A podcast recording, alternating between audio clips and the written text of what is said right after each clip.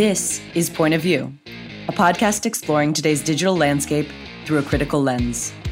Each episode, Gil Rosen, our Chief Marketing Officer at Amdocs, will interview leading authors, entrepreneurs, and experts to help listeners view the online world from a different vantage point and demystify some of your most burning questions. We're discussing everything from fast fashion to the psychology of the internet, underscoring it all with a forward thinking perspective. Are you ready for the future? Let's get digital. Like many areas today, the fashion industry is at a turning point as consumers search for more efficient, environmentally friendly alternatives to traditional clothing companies. Most people purchase clothes they only end up wearing a maximum of three times. And yet, fast fashion conglomerates are pressured to churn out new collections each season. As the climate crisis looms, more companies and entrepreneurs are helping us usher in a new way of looking at the world of fashion. Today's guest is Adi Shemesh, the founder and former CEO of Trench, a tech startup helping to revolutionize the fashion industry. Adi combined her love of fashion with her experience as an economist at the Central Bank of Israel formulate the concept behind Trench.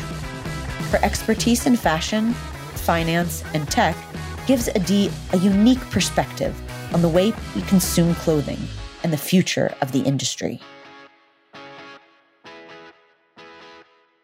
Good to have you with us, Adi. Can you tell uh, our listeners about Trench? Yes, of course. So Trench started because we realized that even though there are amazing marketplaces for secondhand fashion, which is today called pre-owned because it's not necessarily secondhand and it's not necessarily old. It can be really things that are very new and barely worn. We realized that the evolution of the pre-owned marketplaces for fashion would be the solution for the masses. Uh, so anybody can become a seller uh, and sell and any item uh, should be able to get sold, even if it's something pretty basic. So, with this concept, we really started building a whole new approach for how marketplaces should look like. And we really built it around the community. We put the community in the center. So we changed the concept completely. So instead of being a middleman that gets like percentage of each sale, we tried to remove all barriers from moving one item from a closet to another closet. And we eliminated that concept completely. We became um, just a SaaS platform, basically. So people are paying subscription membership fee instead of um, commission. And we really have the motivation this way to bring people closer together. So if right now, like in regular marketplaces, if I like your closet, for example, and I want to continue buying there, um, the platforms don't really have a motivation to bring us closer because they are taking commission. And Trench is built around the concept that friends should be able to trade with friends in a really convenient way because and that people should be able to buy from their neighborhood because it has tons of stuff and it's already filtered to your own style. So, so yeah, I want to I want to stop you for a second and, and talk about one uh, one topic that I think is kind of fundamental that, to everything that you're talking about, and that is about how the platform is actually meant to connect people instead of acting as a mediator and acting as an agent. It's actually acting as a way of bringing people together. Can you talk about how? You know your approach to that and how and, and, do you think it's just beyond trench? Do you think it's something bigger than or, or something that will develop beyond like and, and kind of take over how we do things? I think that the main motivation even for communities for most of communities is not it's of course it's social but usually the communities we belong to they're usually around our own needs and usually it's economical needs. So what we decided to do with Trench was, you know, eliminate the middleman, the commission, but also we use barter points instead of money. So you can't buy with dollars, you buy with uh, these trading points that are called diamond, and they function as the money of the app, and you cannot buy them or sell them for dollars. How do you make them? So, how do you, how do I make diamonds then? When you join, you get a few, and it and then you when you upload your first item you're going to get a few more based on what you uploaded. So you have motivation to upload something great. The whole idea is to get fashion items with your own fashion items that you're not wearing. So it's actually to utilize those 80% of the closet that you're not wearing in order to get new items. And the diamonds is it's just the facilitator. It's just there so you can put value on your items. And it depends you know it depends on what you're uploading, which brand, what the condition is, but also who you are. We saw that on the platform, some people that were very popular and, and did a good job as sellers were able to price for more. So when it comes to the community, the whole idea was to really break the barrier and remove the barrier of moving one item from a closet to a closet from an economical standpoint, just how to get it to be extremely cheap Mm. And of course, if you are already in a neighborhood filled with people that have kind of a similar taste or a college campus, then it's already the best environment to shop at because you don't really have to do deliveries. You can really save a lot of money just on that. And you can save a lot of money on, you know, getting um, returns for items that are, you know, wrong size, wrong whatever. And the community element I think it's a byproduct of this. Of course, it's something I always had in mind, but we really wanted to get to a point where people are sort of the filter for for style. I really love fashion and when I'm looking to buy something new, usually I have a lot of work to do because I'm an online shopper. So I have tons of variety of options that I can get and filtering and screening can be really tiring. And the community that's a really important element, I think, for future filtering of any information in the future. So let's say I have someone that I saw through the platform that shares the same size, but also the same body type and the same style. It's automatically the most, the best filter you can have when it comes to quality. And with technology and with um, not just with Trench, but with any marketplaces that have a community around them, you can get to a point where you can take that amazing filter and, and scale it up. And suddenly the community has power to really make things accessible to you that are really filtered to who you are. We're so, so currently we have like social media and we're following people. When it comes to our belongings, it would be a very powerful tool. And this powerful tool the byproduct of it, which I think is more exciting than any of it, even the economical element, is the fact that you can get to people that share your own style in many ways. So if we share common interests, if we're interested in purchasing the same things, a lot of the times it means that we share other things in similar or but we can definitely relate to and the whole conversation starts from a point where you relate to each other I, I want to ask you a question because I, you know, I want to I want to take it to like uh, to, to the to the to the difficulties that you might have encountered, and and and actually, you know, when you when I hear you talk about what the connection creates and the filtering and actually being sharing similarities and one aspect can lead to having other interests in common and creating maybe even friendships or pseudo friendships or, or you name it. But actually if i think about you know maybe a typical kind of VC investment community outlook on things, I would say to you two things. First of all, mm, uh, you know, filtering is overrated, or human filtering is overrated. Isn't AI supposed to kind of bring you the best uh, whatever options? And the second thing is what you're actually doing. Although you mentioned that the fashion industry is under pressure, if you're telling now an industry that 70% of its output is in excess, meaning they should be produced 80, 80 even worse. Are you like waking up gorillas who would want to hunt you down and silence you before you get this amazing, innovative startup to life? So, okay, now I said so many things. I want to like, let's take it like short questions uh, and, and start with the last thing I mentioned, and then we'll get to the others. When you actually present an innovative, disruptive idea, how do you deal with the fact that you might be awaking giants that would want to kind of, let's call it, kill your idea? You know, when you're creating a solution that doesn't go against something, but can exist alongside of it, then it really has the opportunity to prove itself for a long time with no risk of, you know, getting attacked until you can see if it's working or not. So for example, you know, it's Trench had did not replace actual stores.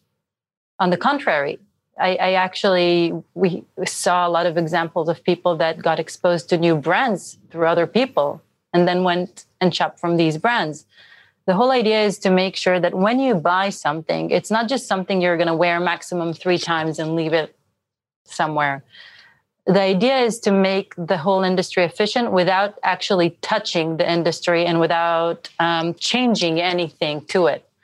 So if you buy something and you wear it once or twice, you can put it on a platform and you can let it go. And if you don't have any value loss, which is the key, then you get to a point where you can just have something new every single day. And all these new things were things that were purchased with money from these brands. So I'm coming back to what you uh, uh, you said before about community and sharing and uh, the sharing economy do you think that you know because if you look at where the internet and e-commerce is going you see aliexpress and you see ebay and you see amazon and they're like the antithesis of communities and and everything that you described. So do you see like an undercurrent now of like sharing platforms emerging and then all of a sudden amazon and the rest realize and they morph into that? Or do you see them already realizing it and maybe i'm not aware that they're already starting to implement like community barter type of activities. So i think platforms like amazon and aliexpress in the in their own way they are also marketplaces right? They have a unique proposition that has to do with logistics and cutting the the cutting middlemans between the buyers and the manufacturers eventually. So you don't really have to do marketing. You don't really have to create your own website if you don't want to. So, them by themselves are already kind of doing that. And I think that you know every product has the um, the premise that they're bringing so for example with amazon it's the logistics and it's the familiarity with the process you know how you're getting things you know that you're covered with your returns you have one place to track everything and I think that's the power of, of that platform. But when it comes to, for example, creating uh, sharing economies, because one of the biggest needs that we have is what we do with everything that we're not using? We don't want to throw it away. We don't want to necessarily give it away. Like if I bought an expensive dress, I'm not going to give it to my best friend because it was really expensive. I'm also not going to sell it to her because it's. She's your friend because she's my friend. That's what we that's what we actually sold with Trench, with the currency, with the diamonds that were barter points because we saw tons of friends trading with the platform. So those are things that you know it's not what it's not what Amazon or AliExpress are looking to do. They have other things that they're that they're doing and they're excelling at. And I think that the whole idea is to really see how and and the more we we advance into this you know world of the internet where at the beginning it was just like about you know communication. Internet is communication. And the communication is first you know us able to talk with each other or or do things with, with each other that are digital. But the more we advance into this and it's it's such a new phenomenon the internet the more we will just be able to control our physical environments through technology. So our phones would be remote controls for our own reality. And we're it's already happening. Like it's unbelievable. Without saying a word, I can get a cab to pick me up and get on a plane, and I don't have to say anything. I don't have to have anything in my in my hand beside of this remote control, basically. So the more uh, it advances, I think that of course classic industries would have to work extremely hard but i think it can be a good thing for them too because they would be able for example through like fashion so you can see which products are selling. You can see which products are not selling secondhand. You can see what people are letting go of, what they're looking for. And it will force industries to be more cautious about what they're selling. It will allow them to, to basically create things that are much more environmental friendly and are in much higher quality. There won't be that pressure of creating things that are really new and dispensable. We would be able, as as uh, as a race, to create things that are going to be better for us because it's going to be a high quality uh, and better for the environment. So I think actually that's a you know really it's an amazing manifesto for for the good of the internet, which I completely subscribe to but I, I want to challenge you with something that's um, when when you kind of interacted with the business investment uh, technology ecosystem how much do you think how much did you find that selling a like a, the puristic idea which you just sold to me and I, and I bought versus realistic money bottom line end of quarter ebitda da, da, da, all these things and they clash. How do you how do you rationalize them and how did you maybe treat that dilemma? So there, there are a few parts to it. One is that yes you know companies and infrastructures and industries that have ton of power they usually try to possess that power and their ability to disrupt usually is very limited. The way they will disrupt mostly today would be after some, someone else disrupts them to try and buy them out and either kill the idea or own the idea uh, and, and grow it. And i think that you know we're seeing a lot of corporates becoming powerful as, as countries are which is really scary on one side but we don't really know what was there in the past because we do know that it wasn't just countries that were in control, but also high net worth individuals that are sponsoring these countries and um, and sponsoring presidents and uh, and prime ministers that also had the power, and they were behind the shadows. So I think you know, power usually seeks more power. Will usually fight to not lose that power because gaining it is so is so hard. So you don't want to lose it but i think that you know that's why we are always seeing sort of like two sides of everything. So you have countries and you have the companies and they're balancing each other out. You don't also want co- countries to have so much power. And uh, and it can be scary but i think that if you look at the long term almost and and sometimes it was really like it's hard devastating to see how some technologies weren't adapted and could have been adapted like decades ago that would do a lot of good for many people and they're getting postponed. But it's sort of like uh, you know driving a car where you have like the gas you, you also need a brake. Sometimes things happening too fast can harm too many people.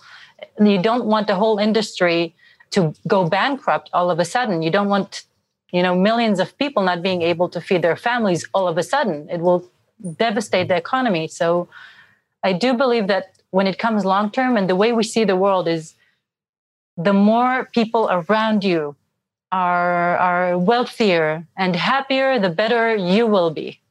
And I think that is something that was already proven in history.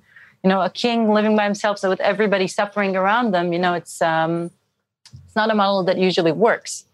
People can, you know, rebel, and I think that it's something that rich people around the world are starting to understand if you want to be in a wealthy environment and you want to enjoy the productivity of others, which is what, what, what wealthy people can do because they can invest and get in returns, you need an economy to thrive.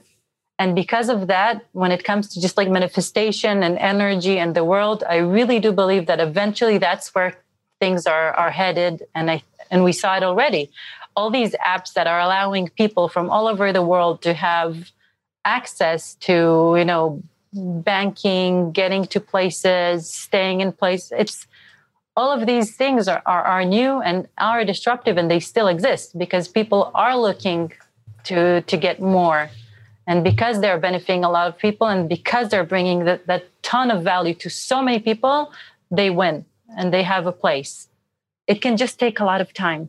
So uh, i think that was a really good answer. And i uh, I think that um, yeah, I, I, too believe that uh, this kind of balance is super important, and and that there's almost there's so much control that you can exert over time, and and you need the other side to be powerful enough because that feeds your own ecosystem. So that balance of power, you called it like being a benevolent king, but it's it's and and I also think that uh, even if you think about the, the biggest companies right now who are really kind of you know dominating our, our, our connected life i remember big dominant companies 15 years ago that don't exist today. So i think that even the big dominant companies you know uh, nokia and blackberry to to name two of them right? When when apple came out with a touch screen the, the guys at blackberry were laughing saying business people won't touch a phone without the keyboard right? And and and and Nokia said that uh, it's it's a fun it's a fun gadget, but it costs six hundred dollars, and and who's going to buy a six hundred dollar um, uh, iPhone? So. and and and so even giants can fail and i think it's that uh, humbleness i think uh, in, in, the way that technology and the world moves actually puts everybody in a place where they can no longer exist tomorrow and i think uh, that will probably create a place by definition for new things to come but i love by the way that word uh, that you used humbleness because i think it's um, what all of the industries learned after like the nokia failure is that they should be more humbled and you see a lot of industries that they're ready, right? They did it to others. People now saw how much technology is moving fast and accelerating. So how easy it is to disrupt a whole industry. So that so the giants, they're very much aware of it right now and they are more humble. So they're trying to track what's going on, to keep their eyes open about what can disrupt them. And tons of them are buying these solutions to kill them even early on.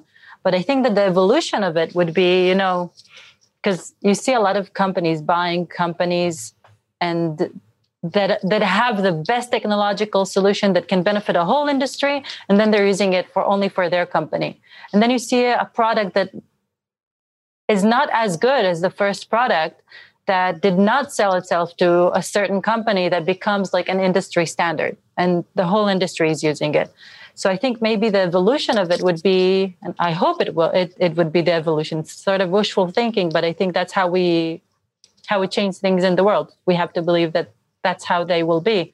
But I think that maybe industries in the future would see the potential of not just buying something and use it for themselves, but selling it to their peers in the industry. And that could become something that's much bigger and much larger and maintain them for, for much longer. So hopefully we'll see products in the future that are being acquired and then serviced to competitors even by the way, I, I, I, heard, I think recently that Microsoft and Sony are starting to work together in the gaming industry for some standardization, and, and those are like two two uh, competitors that were fiercely, uh, you know, that were fiercely at each other and trying to top one another, and competition and the evolution of gaming brought the the former giants or even existing giants to be more humble and start to work with each other. So I think reality is oh, can be bigger than any one company, and it's super important to. I wish everybody was more humble in, in how they actually conducted business. Um, I, I do. The world forces us to be with time. It's right now like this, and we can get into the real future because I think that we all realize the kind of that we're here for a while, and when you're here for a while and not forever, you have to make sure that you actually move on and change because otherwise because you, you have a limited time. But but that's a whole other rabbit hole of uh, philosophy. But I, I do want to ask you yeah, something. and now it's the same for companies and not just for people. Right and now I want to ask you something that uh, that, that, takes a different take from your uh, kind of uh, background and experience because you come from a certain place and you lo- also launched a company in a different continent how much of your energy, time, and focus and thinking and planning did you do considering culture and considering what you think is right versus how it's done in the other place? Can you talk a little bit about that? Of course. I think that eventually it's about hitting a it's hitting a nerve about like a certain a certain need. It's not necessarily even a need. Like it's I, I see it more as value like if you're doing a company, you should bring value. It's not necessarily a problem or a need that you're solving. It's just something that is would be valuable for people. So the first thing is really to make sure that the thing that you're offering, when you take down all the wrapping and like the platform itself, brings value to wherever you're going. And the other part is when you implement it is to really have the right people around you that are very much familiar with the culture that can really, you know, you really need that dynamic. You need a person going like, this is how it should be, this is my vision, and, and another person's pushing because if you do it just by yourself or or anything like if you stick to your own opinions and that's in general not necessarily to companies you're not going to be able to come up with creative solutions that would be you know very meaningful. Uh, in order to have meaningful ideas, solutions that are creative, you need to have that ability to explore a lot of different angles on things. So it can be true when it comes to adapting to a certain culture and to anything else. And when adapting to a new culture, it's really, you know, it's a dialogue. There are things that are certain, like, for example, with Germany, they have very intense privacy tendency. So it's not just GDPR, but it's also, they care more about things that are not just necessarily legal. So even before GDPR, even if things were legal, uh, consumers won't approve certain things and would rather not use your app because um, because they care more about privacy. So you need to understand all these gaps to make sure that the market is even right for you. And after that, you need to learn like everything else how to copy it into a new location, but how to copy it with your mind open and understanding, you know, what are the constraints of that certain place and how you make that that adaptation. Um, with Trench specifically, it was from the very first second. The idea was to build it for the U.S. market. So you were targeting the U.S. mentality and how the consumers in the US From U.S. The very beginning, yes, Generation Z in the U.S. People that are used to buying online, people that are used to meeting people online, people that were born into a world where they have many different shoes as kids, not just like two pairs like we did, and that that are looking for getting more from what they have. Okay, that's a that's an interesting reflection. I think that uh, even being more specific about saying, did you say that because this was where you launched, or you thought that the platform by large is fitting to the U.S. market? But did you have like a global vision starting like U.S. first, or was it like uh, U.S. is big enough for me? Do you think it makes a difference because then you design it for the U.S. How do you take it to Germany? I think that the value that Trench uh, can bring for the Western world specifically, right? It's a, it's a very global need. Like most women can relate to that. But when you launch something that is uh, very innovative, and Trench was, um, it wasn't like that classic uh, consumer thing where 70% of the app is very familiar, and then just like the 30% is what you innovate and bring something new to the table. We had so many elements that were new because we really just rebuilt the whole behavior about shopping. So you can basically open your phone, you know, shop not just your closet, but tons of closets that are right around you. Get things on the same day, not spend any more money, be able to get something, wear it for like school today, and then let it go tomorrow. Like that's like the fantasy we had. And meet people along the way if you want to. So since we kind of built the whole idea of how do we create that behavior? We had tons of new elements like the subscription, like the fact that you have digital currency that's not tradable before even people were really speaking about digital currencies. The fact that, you know, it's not a professional seller marketplace. Any 20 year old uh, woman that is extremely responsible should be able to sell. So the whole behavior change. It's not uh, it's not stores anymore. Is that is that is, is that too many things that are new? In a way, yes. Because in a way, when you have so many things that are new, um, it takes a lot of research to research, to build, to validate. Sometimes you have to build something for validation and then kill it and, and rebuild it. And you know that's that's what's going to happen from the beginning, but that's the right way to go because you don't want to take too big a too big of a risk. So I think it really depends on on who you are as a person too. You know, we saw companies, most of the companies that really changed our behavior struggled terribly for the first few years. So if you would like to build something that is more high likely to work, you should probably keep the ratio to 70% familiar, 30% new, and maybe don't even do B2C, maybe just go to B2B. So it really depends. So with Trench, with many innovative ideas, you know, just asking to buy something from someone and not automatically buying it, a person being able to say, I'm going to sell it or not, or who am I going to sell it to? Because maybe you're going to get multiple requests. So all these behaviors really change everything. So, so it's really about you know focusing on a market that you believe that all this resources that you're putting into it would justify that. So if we were to launch in any other market, I don't think it would justify the efforts hmm. because mm you're looking for a market where if you when your idea is accurate and it hits you want it to be able to grow and you want to be the first to be able to grow it. You don't want to do all this research for someone else to, to do it. So you have to choose a market that you feel is homogenic enough and big enough for your product to scale in. And I think that is one of the most powerful thing about the United States is it's just huge. It's 50 different uh, states that combine together to one country. And it really looks this way. You know you, go into different cities all the traffic lights they look the same all the pavements they look the same. There are disadvantages to it but overall as an economy it brings you into such a powerful place. And i think we're starting to see that like for example with europe too.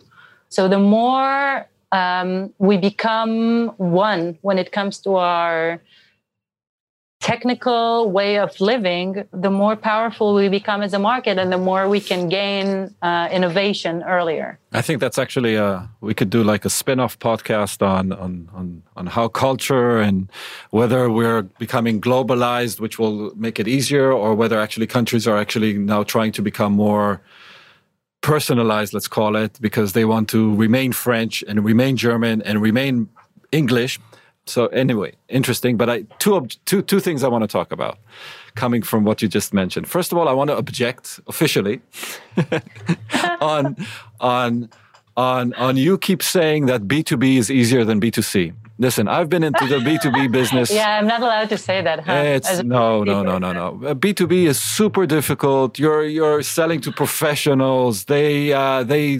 rigorously research. They benchmark. They have a procurement uh, division. They you know the contracts can take you know they can be. Yeah, it's hard. I didn't say it's not hard. Uh, it's as hard, if not. It's it's it's different. Okay, let's agree it's different. And we're not saying one is harder. I think it's just a different talent maybe to sell to. So let's let's say it in a more accurate way. Statistically, there are more successful B2B companies by far than B2C companies. Is that a fact? Yes, I, I, I, don't know. We'll check it. We'll do a fact check. We're, we're talking about technological companies, right? Yeah, not like, but uh, uh, not my barber shop. No, uh, no, no. But I think there are the mo- actually. I think there are very few B two C uh, B two B companies compared to endless B two C. You're talking about the mega B two C companies, right? I'm talking in general. You know, like um, the more risk you take, the bigger you can get. But it, when it comes to just like facts, I'm not talking about the giant B2Bs or the giant B2Cs. If you're comparing just B2C companies to B2B companies, there are many more B2B companies that are able to generate revenue for their investors and to maintain workplaces for people than B2C companies. But when a B2C company succeeds, the success is usually much more impressive and, and, and much bigger. Okay. To be continued. Anyway, I just wanted to object. Um, I, I, think we reached a, a good settlement here. Uh, on the other, so maybe just to fast forward now, because you know, like I want to hear what you think about the future, and I want to I want to ask it in a in a very specific way. So I have this thing I call it the exponential question, right? And and try to disconnect yourself from who you are as much as you can or, or what you did with Trench. And I want to give you my theory about the future. And I want you to agree, disagree, or, or give me your take on it when it comes to specifically maybe fashion and consumption, because that's what we talked about, right? So I think that in the future, we might not even, and I'm, not, I'm talking like 10, 15, 20 years, uh, we might not even consume in any way that's similar to how we're actually consuming today. I will just have some type of super cool printer in my home mm-hmm. and maybe a few printers, right? A printer for food, a printer for clothes, a printer for X. I'll have, let's call it, for lack of a better word, like espresso capsules, and they will be the threads for the for the t-shirt or the whatever for whatever uh, else I'm making. I stick it in the machine. What I get from the brand because they might still exist, is a blueprint of the thing that was advertised to me, which I want because desire will still live. And then I desire this amazing new whatever. Let's let's say it's a it's it's it's, it's a t-shirt because I desire t-shirts. And then uh, and then I just stick it into the printer I press mm, and then it, the the t-shirt comes out and you know what? Because we're like living in a sustainable world I won't even put it on some platform. It'll just dissolve if I throw it away and maybe it can become the material for my next t-shirt. What do you think? I think it's very accurate. I think that the last sentence is really like I do think and believe that the way the industry will be built because so much we learn from you know environment today and materials if there would be a way to take your old clothes, for example, and reuse the fabric to print something new, everybody benefits. Everybody benefits. It's just the right way, and and there can eventually it's all about the business model and the business model that will support that that will make sure everybody benefits from it because it's the right way to do things would win that's that's what i believe the thing that creates most value to most people will win in the long term so i think that yes very likely we will be able to print out the things that we want you know companies would be selling uh, some companies would be selling the fabrics maybe it's the same companies or not that would be selling um, the design itself. Maybe it's going to be individuals, right? Maybe we will have, just like today, anybody can do Photoshop through their phone and create professional images, which is something that was unbelievable a few years ago. Maybe every person could kind of create their own design and sell it. Maybe that's also going to be a marketplace. And I think it's it's very likely. I also think that uh, when it comes to the fashion industry, we need to remember that also the world is really moving digital and that physical and digital are starting to mix up. So even uh, today, when you look at Instagram, most of the people, it's automatic filters, are cameras on the phones. If you have an iPhone, for example, it already has an, a built-in filter. So already you get a distorted view reality. Yeah, and I think that um, with AR coming and like AR glasses, that's going to change things tremendously. I want to hope that following COVID 19, fashion would become much more comfortable and convenient. Mm-hmm. As a woman, I can say, and with speaking with many other women around the world, we don't like heels anymore. Like wearing heels for the first time after going out after a year that you stayed at home is a terrible like, experience. Why? what? I, I, don't like this anymore, and it's it, and it sucks because it's gorgeous. But I think that you know that combination would probably create a world where we are wearing extremely comfortable fabrics. And, you know, there are tons of amazing technologies out there now for like weather control and things like that. We would everything would also have data and tracking in it. And through AR, we can wear all these crazy things. You know, you could be wearing a Louis Vuitton dress on the street and you're going to be actually be in like sweatpants but, but whoever I think you yeah. with the glasses would see you wearing this gorgeous Louis Vuitton dress, which Louis Vuitton will sell to you online. Yeah, it's just like the a, ability to wear it. It's like the skin on on on the uh, Minecraft or whatever one of those games that you buy stuff yes. on. So I think that you know, and, and when you look at gaming and social media, I think that you know, if you would compare a crazy gamer into like a crazy fashionista blogger on Instagram, they would feel that they don't really have anything in common, but actually they share so much in common because they all they both have digital lives and they both spend a lot of their life communicating with people digitally. And they're creating these images of themselves, which is themselves. You know, it's a it's a it's a certain version of myself that exists in the online world. It's uh it's like a parallel universe in a way, but it's very real. And I think that this will start to mix into our own reality once we have these glasses and we're able to just like appear however we want. And maybe, you know, if I see you on the street, I, I would want you to see me, you know, with my makeup on and with a really gorgeous, beautiful dress. So it, it really depends. And I think that it's going to be crazy. So actually, that was a super optimistic and, and cool way to kind of wrap it up. And I think we have a few startups to go and start to work on.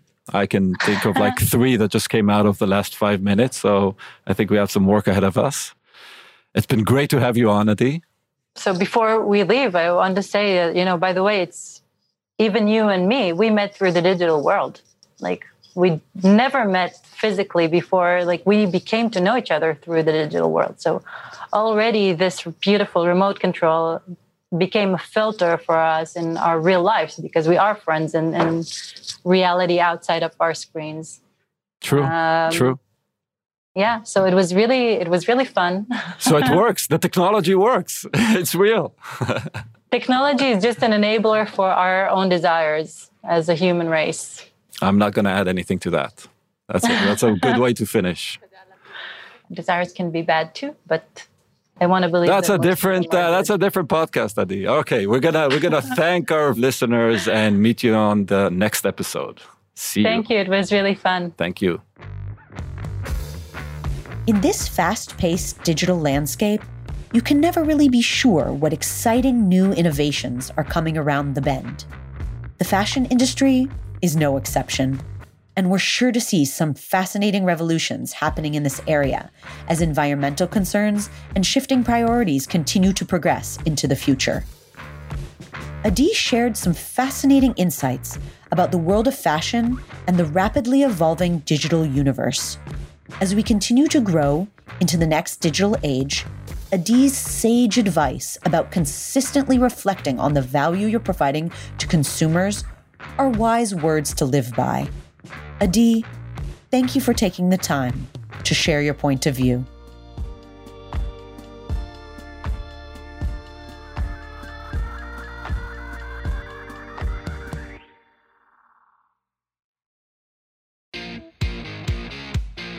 Thanks for listening to Point of View, a podcast by Amdocs. If you enjoyed this episode, don't forget to share it with your network, subscribe, and leave us a rating and review on Apple Podcasts. Stay tuned for our next episode. We'll see you next time.